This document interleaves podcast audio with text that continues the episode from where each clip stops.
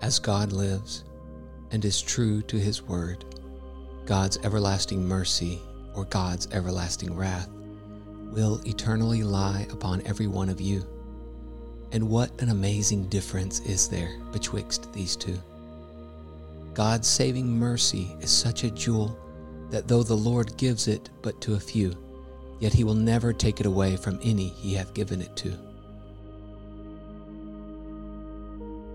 Believers, God may take anything from you but his mercy, and you may spare anything but his mercy. If God come to take away your children, give them. If he come to take away your estate, let him have it. If he come to take away your health and lives, yield them. Strive not with him. Bless a giving and bless a taking, God. If he crave thy right eye or right hand, and what is dearest to you, give, yield all to him. But say, let me only keep thy mercy. I cannot part with that. It is the only thing I cannot spare. Thy mercy I must have. Let but this mercy follow me, and it is no great matter where I go. If I be in the lowest hell, mercy will bring me out.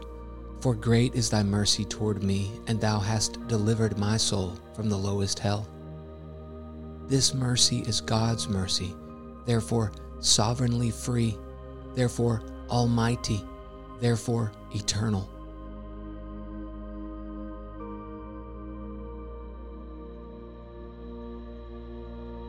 You sin, believers, when you fear his taking away his mercy.